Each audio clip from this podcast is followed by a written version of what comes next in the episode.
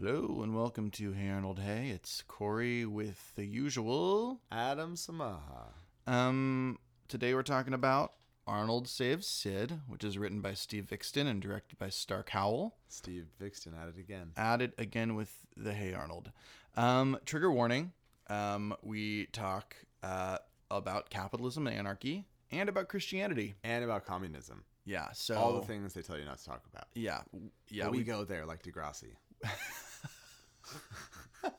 this ain't your mom's Christmas party. we're we're gonna we're gonna ask how the weather is, and then we're gonna jump straight into religion.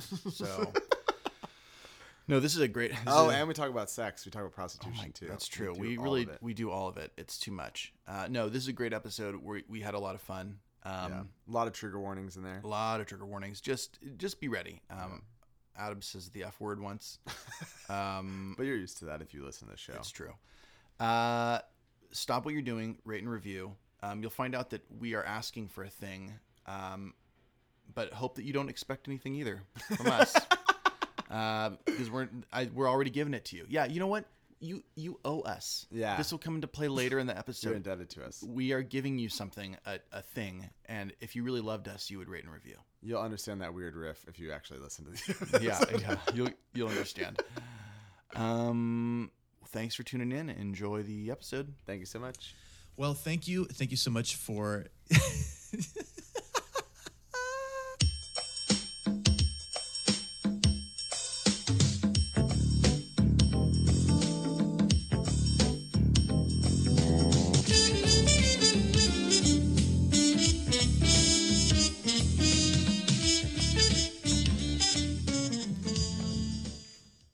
Arnold saves Sid. That's the whole episode. Okay, I'm I'm kind of kidding, but uh, the episode's called Arnold saves Sid, and that's exactly what happens. Arnold uh, basically saves Sid from a falling uh, ply plywood Chicken. Uh, chicken. Yeah, um, and so for the entire episode, Sid acts as Arnold's servant to pay him back for the for the um, thing that Arnold did.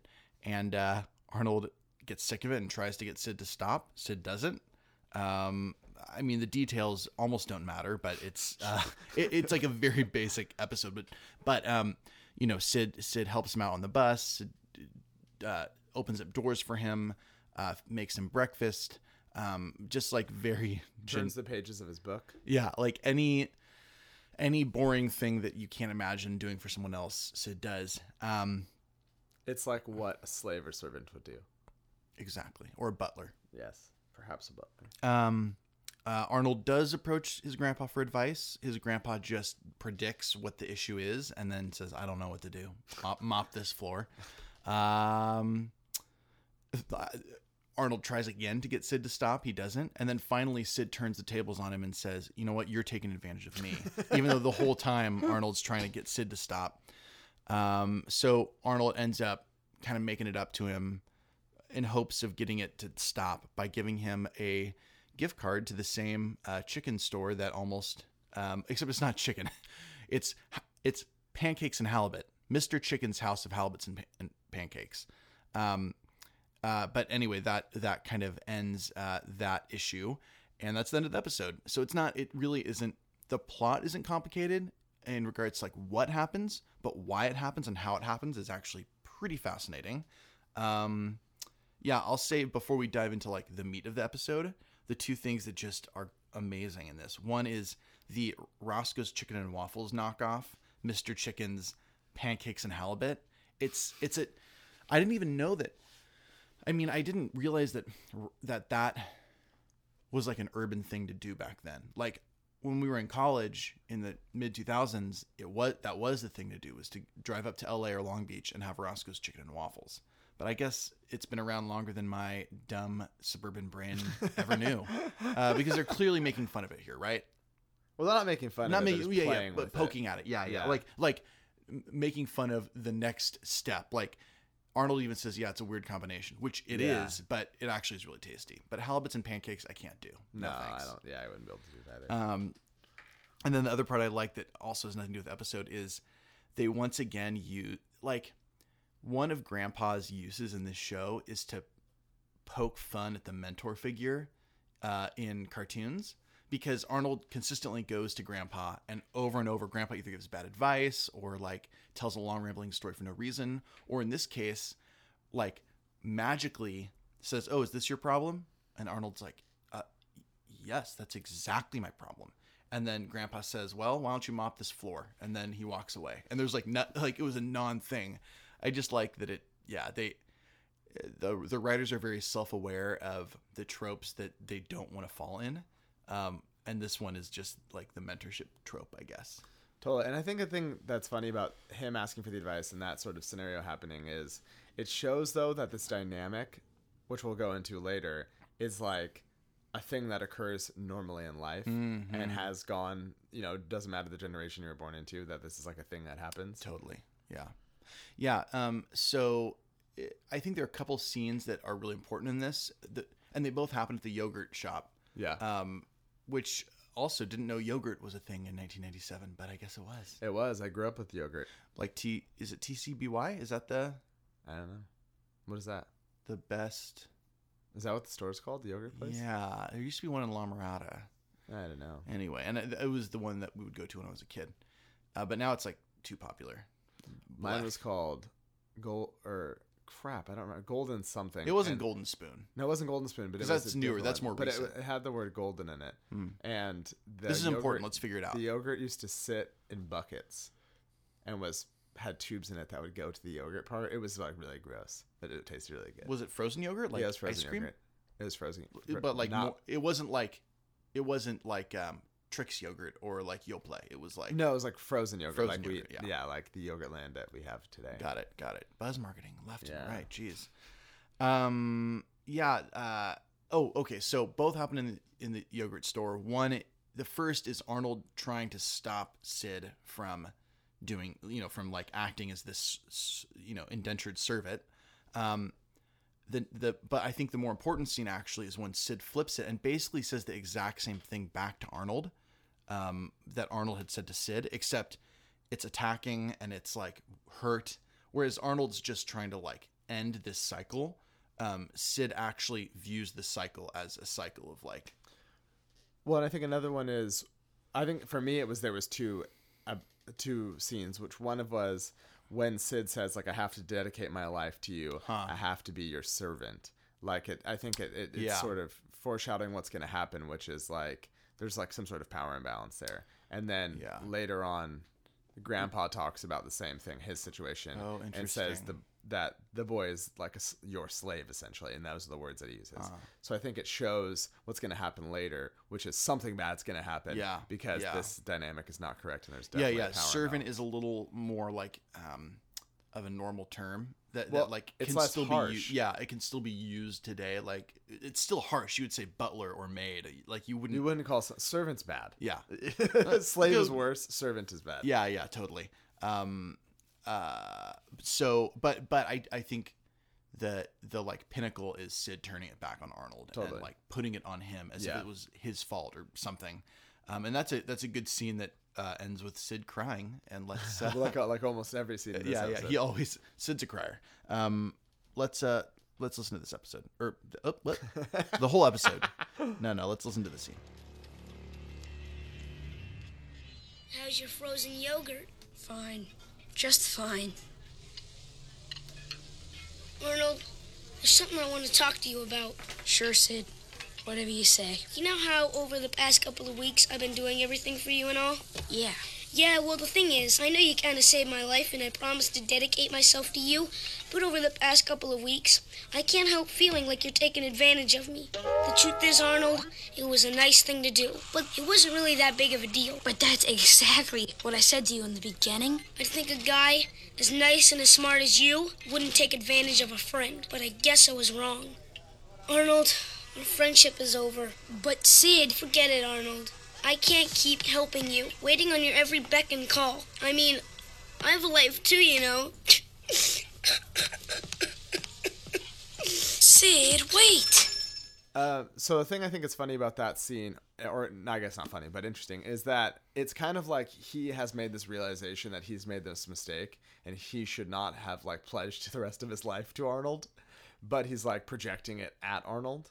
Um, because and you realize that later on when he's they like try to talk it out again, and he says like I blew it out of proportion, I did the wrong thing. Sid says that, Ah. and um, because if you think about it, Arnold had almost no other option besides to go along with it the entire time. It's true, Because yeah. during multiple points he said like this isn't right. You know, you can't be doing this stuff for me. I can do it myself. Well, yeah, he was And explicit. he, seems wasn't like visually miserable the whole Yeah, episode. Arnold does. And it's funny because when we've talked about Arnold in the past, he's definitely like the fixer type. He's always looking out for other people. And now this person is just doing following his every wind and doting to him. Oh, and it's almost like it's pulling the life out of Arnold because he's just passive. He's like a passenger Ah. at this point. yeah, it flips the role a little bit where someone's like, no, no, no, let me take care of you. Yeah. Hmm. And, he, and Arnold's doesn't have that doting. He's like fi- doting and fixing are different. Sure, that's true. Um, yeah, One of them is more mindless, which is like what Sid is doing. yeah. Um, but I think you mentioned this, and I don't know this, but it makes sense. Like we talked about it off mic, which was like Sid's constant issues with mental health. This Yeah. seems like it's like the first like attempt at showing this side of Sid, Yeah. which he's clearly not a balanced emotional human being. no, no, no. He has like he has hypochondria. He like like has paranoia. Like he's that. That's actually the best. He has a paranoia that sometimes becomes hypochondria. Sometimes becomes Totally. like high anxiety. Um, and so I was telling Adam like I always like kind of connect with Sid a little bit. Not not this episode, but but Yeah. even but even like Sid just crying at the drop of a hat. Yeah. That was me at nine years old. Um, and also he's such a good dresser. Yeah. Just kidding. I was not a good dresser in elementary school. But let's pause for a second and just say Sid Arnold's a great dresser. Rhonda's a great dresser. Sid might be better than both of them. Yeah, With his, those- like cool shoes. he has the boots. pointy like Beatle boots. Yeah. Um, and the the um Weird the leather, leather jacket jacket. thing. Yeah. And the backwards hat. Oh, he's he's and like a turtleneck almost, like a nearly turtleneck. yeah, it's like a white turtleneck Yeah, underneath. Yeah, that's cool. Anyway, um, yeah, he's yeah he uh, this is he he definitely blows things out of proportion either in a positive way or a negative way and this is a situation where it's like po- it's a he's blowing out of proportion not in it's not negative it's just too far he like yeah, crossed some kind of boundary i guess totally. Yeah, so maybe we dive into the weeds a little bit. oh please and get a little uh, critical theory Please. on it, on it. So it's it's been a bit let's do it so um when I was watching this episode, I was kind of trying to figure out like what this made me think of, and it brought to mind this book by this uh, anthropologist named David Graeber. Uh, he wrote this book called "Debt: The First Five Thousand Years," which is really good. Um, it talks about money and sort of the idea of credit and just indebtedness, essentially in all different forms. And him being an anthropologist, it takes like a, obviously an anthropological bent. So he talks a lot about like different sort of indigenous societies, different tribes, and those sorts of things.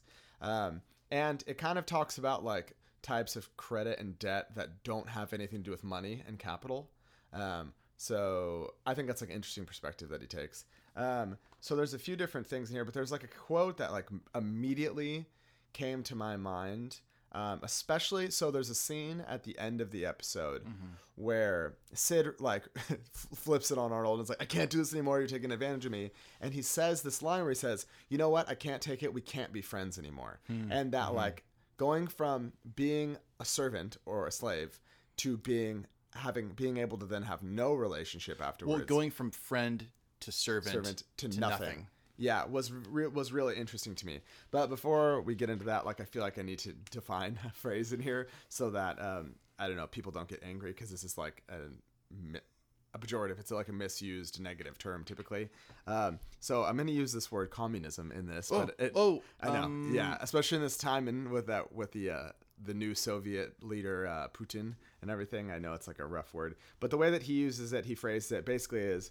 Uh, so what he says, what I call baseline communism, the understanding that unless people consider themselves enemies, if the need is considered great enough or the cost considered reasonable enough, the principle of for each according to their abilities, to each according to their needs, uh, will be assumed to apply.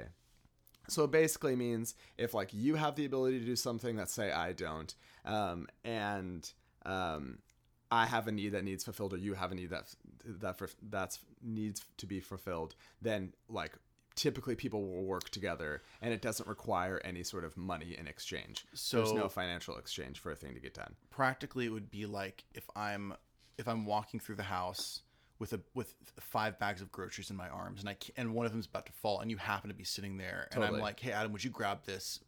this yeah, like I don't have my milk. co- yeah or whatever, and I'm gonna go like yeah, totally, and grab it for you, and not go like, well, what are you gonna do for me, Right, Or how right. Mm. much, or, or, you know, this is gonna cost you five dollars. So it's essentially the idea of like mic, I guess micro communism. So like, which we all do. It's like it's like That yeah, and that's what he talks about this in the Mm. book. That's really an interesting way to view communism, which is like his way of defining communism, which actually to each according to their ability, to each according to their needs, is actually a, a communist ethic. It's like a, a theory, at its idea. purest, like yeah. most. Um, Well, it's like non. It's not tying it to like governance or anything. social programs. Yeah, or, it's right. just like sort of like a mode of being. I thought so.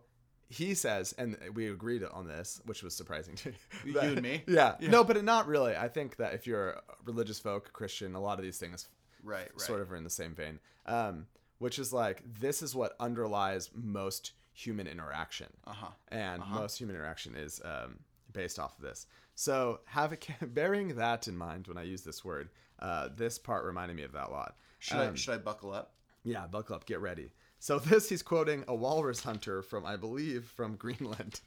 And the quote is, "Up here we say that by gifts one makes slaves and by whips one makes dogs," which is a very interesting quote. And it's essentially saying that there's a certain indebtedness when people do things for one another and it breeds servitude Yes. or slavery, which is basically like a power imbalance at its core. So then I will continue reading. And uh, it says, Gifts here does not mean something given freely, not mutual aid that we can ordinarily expect human beings to provide to one another.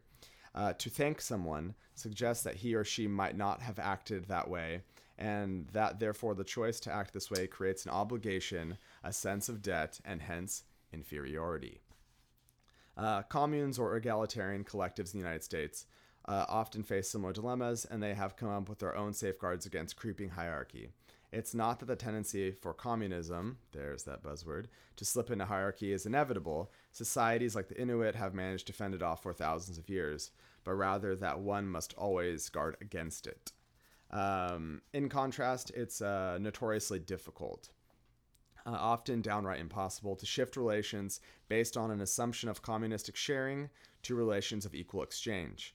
We observe this all the time with friends. This ties into Hey Arnold very explicitly. If someone is seen as taking advantage of your generosity, so Sid says that claim to Arnold Oh, against wow. Arnold, it's often much easier to break off relations entirely than to, to than to demand that they somehow pay you back. So I thought that part was rang true in That's my mind. really good. Yeah, Yeah. because he says essentially like you're taking advantage of me. We can't be friends anymore. But then the way that Arnold ends up bringing the relationship back is he settles the score. So he gives him a gift card and says, "We are even now, right?" And he says, "Yeah, we're even." Then there's a moment after that that I think is beautiful for what we just read, which is and the example that you gave earlier, which is he says they're eating a sandwich together and he says, "Hey, can you pass me the mustard?" And he says, "No, go get it yourself." Just kidding. Here's the mustard. So it's like tying into that sort of really micro sort of human experience of dealing with communism, which is he has a need, you're able to fulfill it, he gives you that thing, and there's no, you know, there's no indebtedness, there's no uh, power imbalance, things are equal. Well, it's it's interesting to jump back to like the starting point, which is Arnold saving Sid, right? Sid is saying, "I don't want to take advantage of your kindness to me, which is you saving my life. Totally. Um, so I'm gonna pay you back by even." Sid's viewing that me being your servant for the rest of your life is even, and if as long, Totally. but then his his argument later is you're you're not taking advantage. So now you've uh, made it unbalanced again. Totally. And- Even though Arnold ne- Arnold's perspective, it's two perspectives, which Yeah. I think we can maybe talk about later. But Arnold has one perspective of, um, which actually we can tie back to an earlier episode. So let's let's wait. Go ahead. Yeah. Oh, all I was gonna say was it actually ties to that Walrus Hunter's quote, which is Sid is viewing what he did as a gift, like a thing that's an exceptional behavior, having his life saved by Arnold. But Arnold is using it, viewing it as like a universal, like Yes, that's yes. just what somebody should do for anybody, regardless. And if that's the case, then it's on an equal playing field, and there's no indebtedness that's necessary. Going if you're gonna follow the logic that I read earlier, which actually. to a large degree makes a lot of sense to me. It, oh, and I I'm thinking of like, gosh, I I'm, I got a lot of directions. I think we could talk. One it would be actually religious. Another is um, uh, how we like our thank you and apology cu- culture in America in- in, Western culture um, is an unhealthy view of um, like debt. And Yeah. so uh, I remember I remember um, this guy I used to work with at a coffee shop. Um, his name's David. Hey, David. Um, Ah, David. He called me and and and actually everybody out. He called us out for and, and no one changed because he just missed that it's like a, a cultural thing for whatever reason. It In uh, service industry. yeah, and and that is when you get in someone's way, it's the right thing to do to either say sorry or thank you or excuse me or Yeah.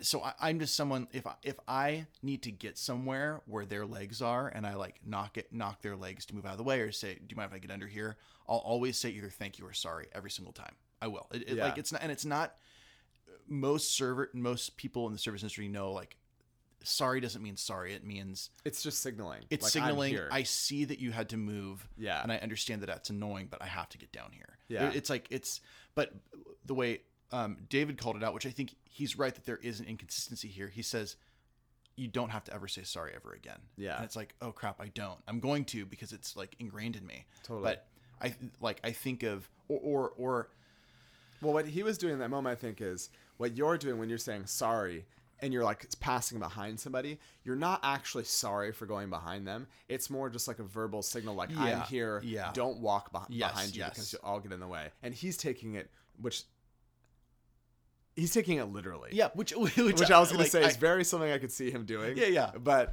but yeah, he's taking it very yeah, yeah, which which uh, like Ma- yeah, I guess he's taking language seriously. Yeah, So good job. Words have meaning. Yeah, yeah. Um, well, and and I remember like uh, thinking like I'm gonna keep saying it, but also thinking, oh, but why, why sorry? And I, and you know, there's someone else there who says sorry 50 times more, and I would have to tell her like, what are you sorry about? Because Yeah. she didn't, she didn't have a a grasp on even like that word. Um, it, it, regardless. Okay, so but I, okay, so if I'm gonna stick with like the idea of gifts as um gifts as debt, basically. Or as, Um, as creating debt. Yeah, yeah.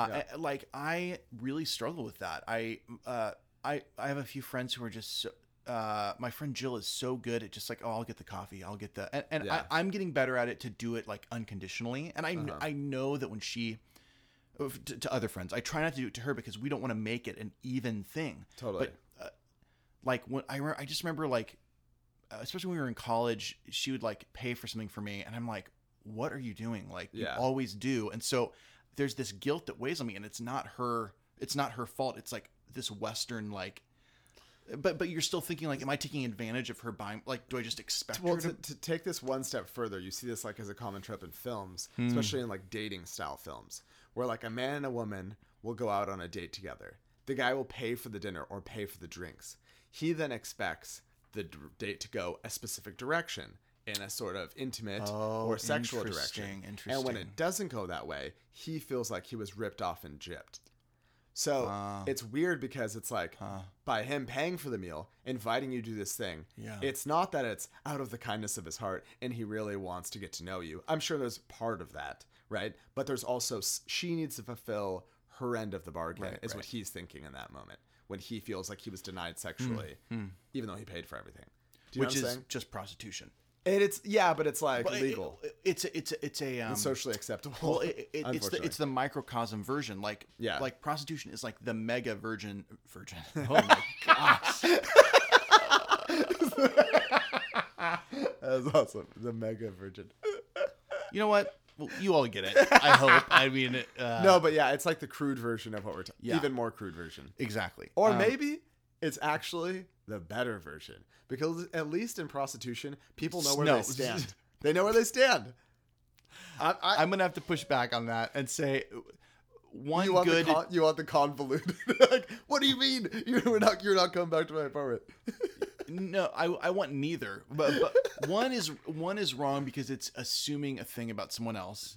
The other is wrong There's because no assumptions with prostitution. Everyone knows. yeah, so that's not the wrong thing about it. There's a different wrong thing about it that has nothing to do with what we're talking about, which is, uh, uh, I mean, oh, gosh, then I don't want to get into this conversation. Well to to fall back on the word commun. Never mind. Uh, in in in uh, the civil war in Spain, they outlawed the communist governments outlawed prostitution, which I think is great. So as like an avid lefty, I should dislike prostitution. yeah, and I do. I don't dislike. Mom, Corey's mom. and dad. Yeah. I'm not a fan of prostitution. yeah, yeah. yeah. Well, okay. Speak. Yeah, okay. Let's. So I let's- just don't pay when I go on dates. Is what I'm yeah. saying. Oh, got it. Yeah, great. Um, because that way you don't have to expect anything. Exactly. Yeah. there's no You're like, power imbalance. Yeah. Yeah, yeah, yeah. That's right. That's right. Um, so to jump, uh, you mentioned it earlier. I don't. I don't talk. I don't. a, sorry, I have to say this. As a male feminist, I don't pay when I go on dates. That's what it is. That's the worst excuse to not pay for something. I'm a feminist. Oh, uh, are you paying? I mean, I'm letting the women pay. So, Yeah. uh, um, I don't. That wasn't as funny as I thought it was. I don't. No, it was good. Uh, I don't like to dive too deep to religious stuff into religious, religious religious stuff too often because this isn't a religious po- podcast. But It's a secular podcast. it's a secular. no, no. It, all is It's a post all is spiritual. podcast. Um, it, I would say that is closer, but but being someone who um uh, is a person of faith, uh, I think of the struggle that, I, and I'm sure that anyone who has any kind of paradigm, whether it's a faith or a, a ideology or um uh, or or, uh, some sort of like debt, I guess, but that like I know in my own spiritual practice, this is like, especially within faith communities, this conversation is constantly talked about because you you have two camps in a way um, one of which um, is tied directly to this um, uh, like kind of guilt trip kind of debt uh, mentality. Um, uh, uh, so if i'm going to get like gospel truthy here it's that um, uh, uh, the not positive way that causes some pretty unhealthy um, psychological like if, if, we're trying to uh, uh, within faith learn more about god learn more about ourselves and learn about learn more about each other that's that's what religion is doing is is tying those three things together Totally. um, uh, there there are many people who probably within a Christian faith community would have the perspective, uh, Jesus died and rose from the dead for me, therefore I owe something to him, and that is in fact. Uh, Isn't it the opposite? It's like it's he the opposite. wiped the yeah, there is there clean. there is no more debt, there is, and yet yeah. that is still even even uh, I've been to I I grew up at a fairly moderate uh, uh, uh, like not like a fundamentalist church, a a fairly moderate church, and I would even hear it there, not all the time because it, it it definitely was against the kind of faith we had, but it, it it's it's part of our language, and so something like you know God's done a lot for us, what are you going to do for Him? And when when when the the the healthiest, which ties back to our relationship with each other, so if we're the thing we're learning about from God is that in in that context is I'm not doing this so you'll do something for me. I'm doing this because I love you, because Totally. um, you you are loved, you are worth it, et cetera, et cetera. So that means when I when I deal with my fellow man, and none of us do this because we live in a, a Western culture where, where it's not valued to do it this way. But ideally, I would take that same thing that I'm learning in my spiritual life and attach that to the way I treat other people. And so when So you're not kind to people because you're trying to please God. You're kind to people because you think people are intrinsically valuable. and to, and to take that a step further, I'm not kind to somebody because I expect something in return. Totally. I'm kind to somebody be, in the sa- so when you don't expect anything from Right, right. Like, Yeah. yeah, yeah, yeah. So, you know, when I, uh, the idea of praise and worship isn't because it's owed; it's because it's, um, like, like I may desire to do that. It's, It's not voluntary. It's Yeah, voluntary, exactly. totally. Um, and so I think like that this unhealthiness we're talking about goes like deep into the soul. Uh, Totally. I mean, uh, yeah, like it, it's a problem in in faith communities, and I think you know cr- uh, Christian people of Christian faith kind of brag about oh grace, debt free, et cetera, et cetera, but we don't really we don't act, Act that, that way. way. Totally. Um, uh, and that's why there's so much gu- guilt and shame in in the in a, in a you know, we the West likes to brag that we're a shame-free community, but that's not the case. It's just it, it shows up in different ways. It's not explicit. It's like a. I I I think it's a human thing. I think guilt and shame is it. it the, well, uh, and I think it rears its head in certain cultures more than others, and it's it depends on how I think how that Yeah. given culture wants to use it. Yeah. because some people I think like try not to act that way explicitly. Like I think we do, especially in our environment, live in a very like apologetic culture. There are definitely other cultures, European cultures, that don't act that way hmm. at all. And I think even I think in the our own United States, you look at West Coast and East Coast. I bet that apologetic culture is not on the East Coast as much as it is on the West Coast. And people on the East Coast think that West Coast people are fake or acting fake because they're constantly act, acting apologetic, and it's like this faux niceness. but the, like a front. the difference is you've got that like Irish Catholic guilt on the East Coast that that they don't know how to like. So our it's it manifests even differently it- than it- does yeah. for us so over here. we we we feel the same thing, which is um, like like oh I'm like I'm such a shithead. I I I should be doing better. Like I've been yeah, given so much, whether that's fr- like from a family member or like from a job or whatever. Um, so on the West Coast, we go, I'm sorry, I'm sorry, I'm sorry, or thank you, thank you, thank you. On the East Coast, they just like like push it down as deep as possible, and then one day they explode and go, nobody likes me. yeah, yeah. Um, and that's a stereotype of, of these of coasts, but like, yeah. but w- the West is like the more like loosey goosey surf vibe, and then you have you have the uh, if we pick the third way, which is uh, like the Middle America, uh, you're gonna have the Minnesota niceness, which isn't real. It's it's Yeah, it's it's, um, purely an act. it's an People act. say that about Canadians too.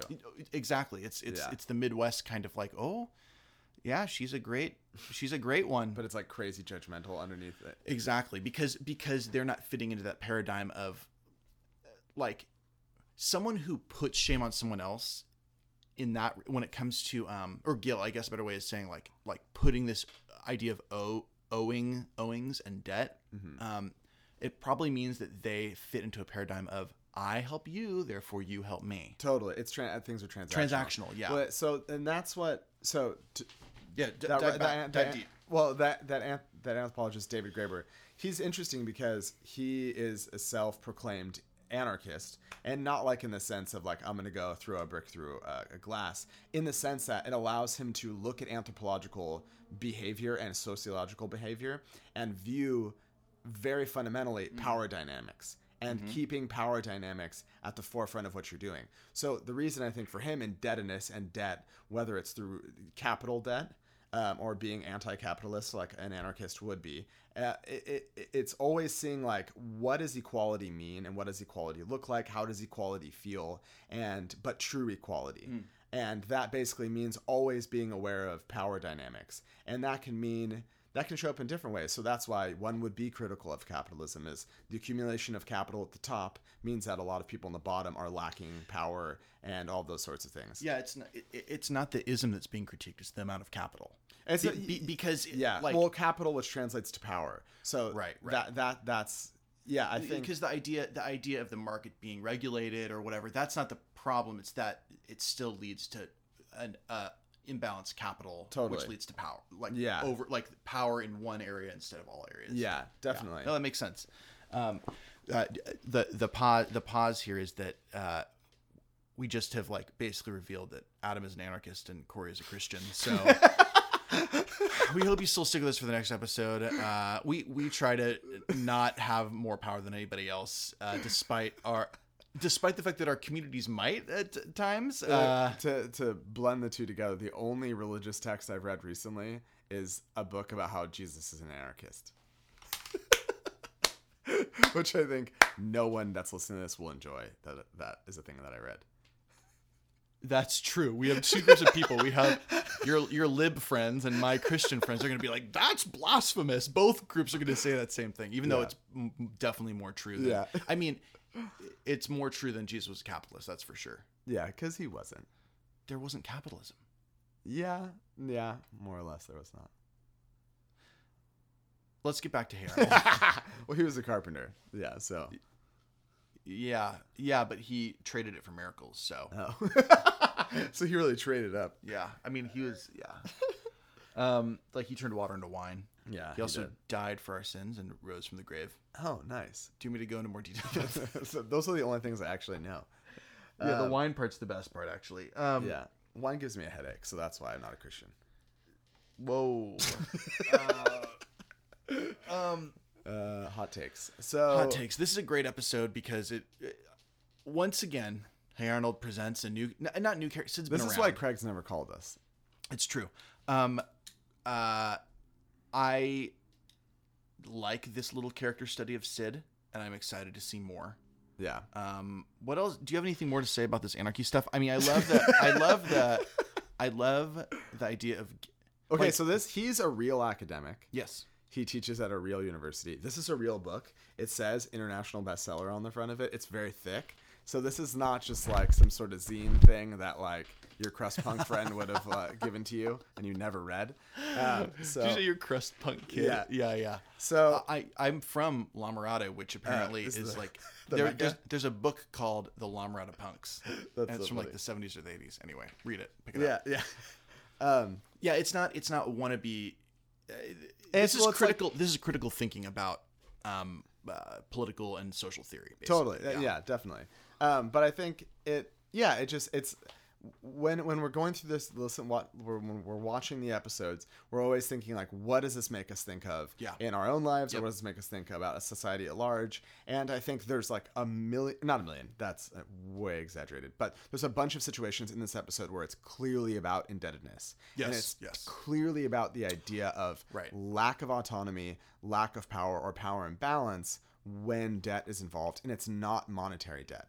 This is like debt indebtedness that we give to one another. And to be honest, because yes, Jesus wasn't a capitalist, capitalism didn't exist when Right, Jesus was around. right. But it, but this type of indebtedness that they are experiencing in this episode, 100% did. It predated Absolutely. any sort of No, cash credit totally, totally. or credit card Yes. debt or any type of debt that we're kind of used to thinking about more overtly. Well, the the And the, it still exists. the thing that um uh your writer what's his name uh David Graeber. david graeber and in fact jesus christ himself um push are pushing against is um uh, the the ancient um and and this is definitely a, a view in the ancient israelites but also uh, many other cultures as well which is eye for an eye tooth for a tooth Mm-hmm. jesus says you heard this but that's not that's not the way i'm going to say it. i'm going to say Totally. turn the other cheek i'm going to Yeah. say um so uh I'm gonna d- die for you, and that's that's a specific example. But you could pull the same thing from the Buddha, from uh, Yeah. um, uh, like like ancient myths about you know um, Well, yeah, helpers, and why it's Um, interesting, and I think there it definitely would be if, if he, JC was around today, he would not be a capitalist. He is. He's around us all the Oh yeah. So given that's the case, he's not into capitalism because that idea of it's very the things that you just talked about are all anti-transactional behaviors. Right. And so I feel like he would have the logical consistency to realize that if his relationships aren't that way, his monetary beliefs wouldn't be that Well, way. and that and that's the argument why like um, uh, This is coming from someone that knows nothing about Christianity. It's okay. Ar- With Arms Wide Open is a song by Creed. Um, uh, which, uh, just never mind.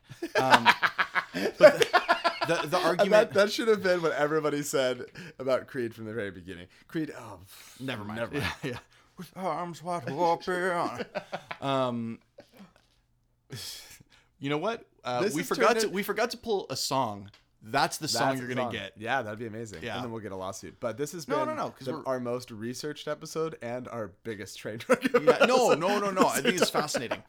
Um, so the argument about like, uh, like all of my super, uh, this is a place where conservative ideology. You're gonna be shocked. Conservative ideology is meets an anarchist view of um, of transaction, which is, uh, both. I'm I'm sure this is true. Uh, uh, uh, someone with an anarchist perspective, not throwing trash cans through the window. Yeah, not like the not the vulgar usage of the like word. the the idea that like, um, Well, like anarchy is in like mutual aid. Like Yes, yes.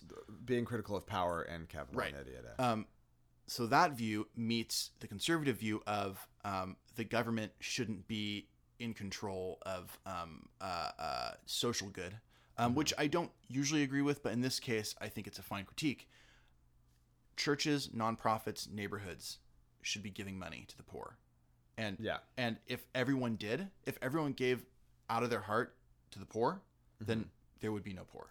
True, but that's true. But it's real. This is where, I mean, this is getting way weird political theory, but like fringe political theory. It's very weird. Great TV show, Fringe. That's our So- next podcast. so, anarchists that are not throwing trash cans through windows and wearing masks in the street are the also weird type of anarchists that like typically believe that like you in an idea like universal health care. Uh, Like if there is going to be governmental policy, they understand that it's it's Right, right. It's like so the obstruction that the Republican Party has has done through Obama's administration and in a weird way while they're governing now. Right. Right. Like it's not uh, a thing that even like most good anarchists would believe. Like they would believe in sort of using governmental policy Totally. to benefit And I- the most vulnerable because of the fundamental power dynamic. So I've heard and read of anarchists that believe in universal health care Yeah. administered by the government and uh, social security, all these other policies. Like the reason we have those policies, like New Deal oriented policies, right. are from communist anarchists at the time pushing against the government and then getting the sort of middle of the road policy, which is don't curse word, fuck the poor, like give Right. them something, right? They're like they need something because you don't want total anarchy. right. You need to give people Mm-hmm. crumbs, and crumbs is these certain reformist policies. Uh, we could also play crumbs from crumbs from your table from by U2. We have a lot of good songs to play. um, okay, but no, no, and I, I think that's I think that's an accurate critique of. Oh, um, oh, but sorry. One thing that I want to yeah. say to your conservative thing. The thing I like, since we're already on this political bandwagon, the thing I like about that are similar to anarchists and similar to conservatives actually, and modern day Republicans. Anarchists have this idea of like ideological purity Mm-hmm. and and caring about like having an ideological perspective and having your ideological perspective actually dictate what you do and how you think. Right. So it's not just like I have these ideas, but I don't do anything with them. Like anarchism as an idea is the idea of like putting your ideas to action, and conservatives believe that whether or not that's a good thing or not. They're constantly striving for some form of ideological purity, even if it means destroying their own policy in the government Yeah. because it doesn't pass a purity test. Oh, interesting, interesting. Yeah, Democrats yeah. don't and, have that. And, and to, to uh, the the best version of this that I think I was trying to say, and it, it probably sounded like I was trying to lump them together. And and this is No, coming no, from two no, I- I people know who, what you're saying. Yeah, yeah. These are coming from two people who aren't conservative, so we're like, And I'm not an anarchist Yeah. either. I don't like yeah, yeah. but- Um, but uh, uh, I think the the the argument that conservatives would have. So, I think with if government if government is going to give money to the poor, which um, I think should happen, yeah. I'm not against there being some some sort of strings attached or whatever. Only, but I'm only okay with that if there's giving being done outside of government that has no strings attached. And Totally. if that's that offsets that. if if that's making. not the case, which nonprofits and churches do give unbelievable amounts of, yeah, of yeah, money and help to the and poor time and yeah. not as much as we could, and I, I say that guilty as well. Um, but Well, there's a shitload of churches in Orange County, and there's like, and in LA, and there's a lot of poor people in homeless well, e- people. even even if you just talk about the refugee crisis, Yeah, yeah. like so so but a lot of those refugee resettling programs are through faith communities. yes yes And not through the government. yeah yep uh, yeah, and that's why right now it's like kind of kind of scary because churches are like, wait, we don't do we need do? the government to do it, we want to do it. Yeah. Or they probably want the government to do it, and they'll do it. Do you know what I'm yes. saying? Oh no, absolutely. Yeah. Um.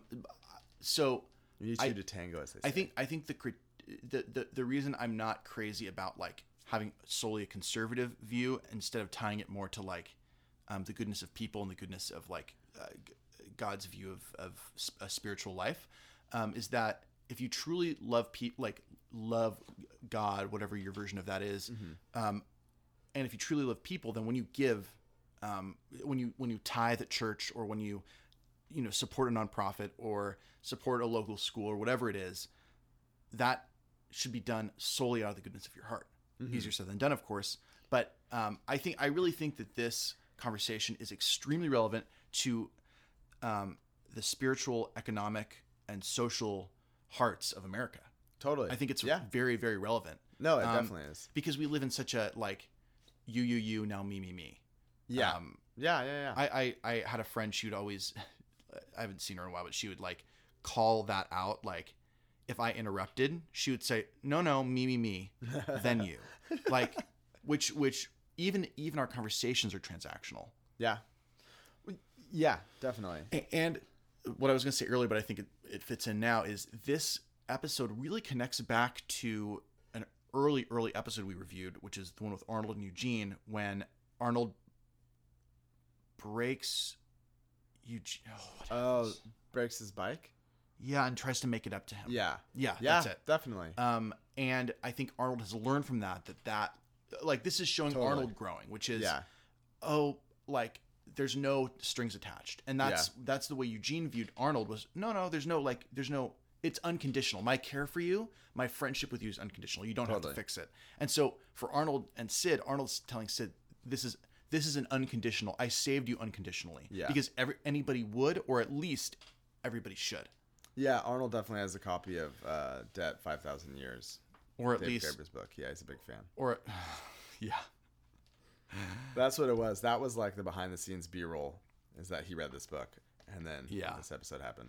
but but really they both partake in the like oh but arnold doesn't until the end because he's like i have to stop this cycle somehow by that's Yeah. why he gave him that thing Yeah, because it's like settling this, the debt. yeah and that that la- you're right that last little like micro critique is fascinating of of passing the mustard Yeah, like it, it it- brings it down to like the most like the rest of the episode is um outlandish like nobody that's Yeah, like that's yeah, like yeah. a joke sitcom like you have to be a slave for the rest of your life like Yeah. it's it's outlandish which it's a cartoon so of course but that last moment makes it our own And it's like to cr- to create the specific critique that they're making, or maybe not making in this episode, but No, they for sure are. Yeah, yeah. yeah. It's like to push it to the extreme. Really, high, it allows them to highlight that point. You know what I mean? yeah yep Yeah. yeah it's good stuff well done man pulling from the anarchist hey we we were vo- very vul- vulnerable We were. we gave a gift we we nothing in return except please rate and review Yeah, and send money. cry the cry of the week is um for me is a uh I guess Arnold I think Arnold's panicking that he can't end this like that endless Oh, yeah. cycle um I think the way he gives in and he's eating that sandwich and it, he looks like he's The high look on his face. yeah like Yeah. and and he's sitting in the in the um Sid gives him a ride in a pedicab and it's one of the greatest moments of cartoon history. Yeah, it's It really is funny. Arnold saying, "What's around the park, please?" And then Sid lays a blanket on him Oh, like an old man. Yeah. yeah, it's it's a yeah, and and Sid puts a newspaper under his armpit Yeah. like he's uh like he's a driver. It's Yeah. so funny. And he's like waiting outside, whistling and like reading the paper. Yeah. it's it's it like uh, you guys have got to watch it. I like it's not. This is a good It wouldn't even be worth. It wouldn't even be worth us playing the clip because the visuals are more funny than even the words. Um. Anyway, so it's a it's a good episode. But yeah, him the way he sits on that chair and the way he eats that sandwich are just like the dullest, saddest moments of this episode to me. Um. Yeah, I'll give it like a. I'll give it a two cry. It's not like no, I know. it's mean. not Lila, um, Yeah. you know, not having beans or Yeah. uh, Helga and her, her sister relationship. This Yeah. is I think mine is probably just like the re- like you can see the soul being sucked out of Arnold. Yeah. As the episode goes Yeah. on because he's so just unhappy with the arrangement and he doesn't know how to get out of it. Hmm. Yeah. well, like we said earlier. I think I think we're gonna I think we're gonna play play out with some Creed. Yeah, we might as well. Um, we mentioned it. Well, yeah. do we'll- you we'll want do you it. want No. U2 do you want U2 or No, Creed? Creed. We had All right, Creed. Creed. Uh, thanks so much for listening. Um, enjoy it with arms wide open. And you know what? Yeah, we don't we don't condone this song, but we're gonna play it. We anyways. yeah, exactly, exactly. Uh, please rate and review. Um, and we will uh, we'll see you See you next time. next week. Well, I just heard the news today. It seems my life is gonna change. I close my eyes, begin to pray. Then tears of joy stream down my face.